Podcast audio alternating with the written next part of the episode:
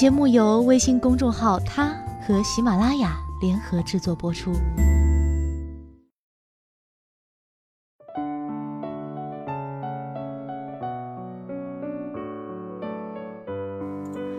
Hello，大家晚上好，欢迎收听今天的他，我是子轩。今天给大家带来的是来自李月亮的《做女神其实很简单》。正像每个女人心中都藏着一个公主一样，每个女人心中其实也都藏着一个女神。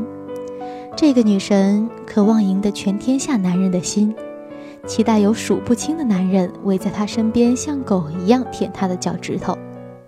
不过说好了，这个心是藏着的。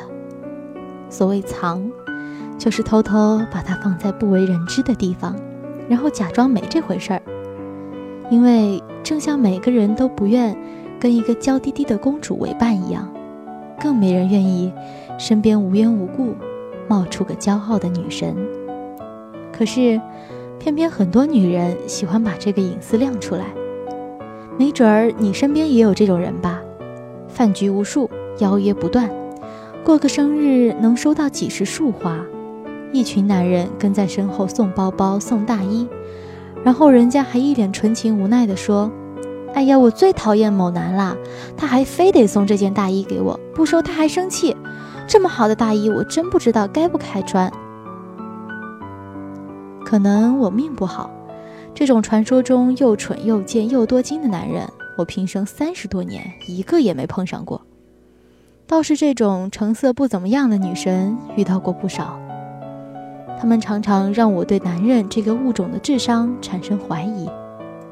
莫非这世上真有那么多藏野驴一样的男人，秉承着不管你是什么东西，不追上你我绝不罢休的求偶理念？有一次跟我姐讨论这事儿，她一语道破真谛：苍蝇不叮没缝的蛋，这种社会人都功利着呢，没有谁付出是不求回报的。肯在你身上劳民伤财，那一定是你有意让他觉得有利可图。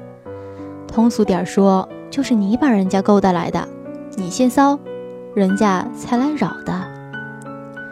此言论对于像我这样从没骚过，也几乎没被扰过的女人来说，简直是种救赎，让我们终于可以对着那些抢手的交际花，在羡慕、嫉妒、恨之余，生出些理直气壮的鄙夷。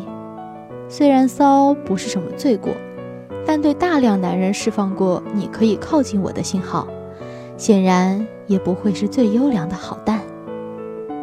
拿林徽因来说，那么绝世的一位才女、淑女、气质大美女，给我们后世留下了多少佳话，却也留下了把一封“我好孤单苦闷”的电报群发给四个男人的负面记载。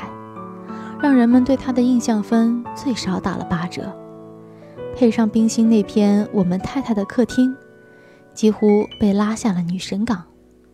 再好的女人，一旦多情，便有了瑕疵。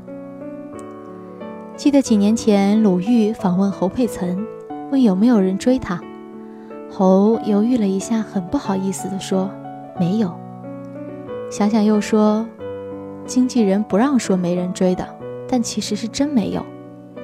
侯佩岑是谁？台湾最受注目完美女性票选冠军，得分超过了林志玲。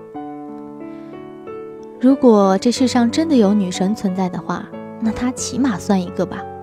但是她没人追耶，而越是没人追，越证明她自尊自爱，不随便给人机会，不胡乱释放信号，证明她是一颗好蛋。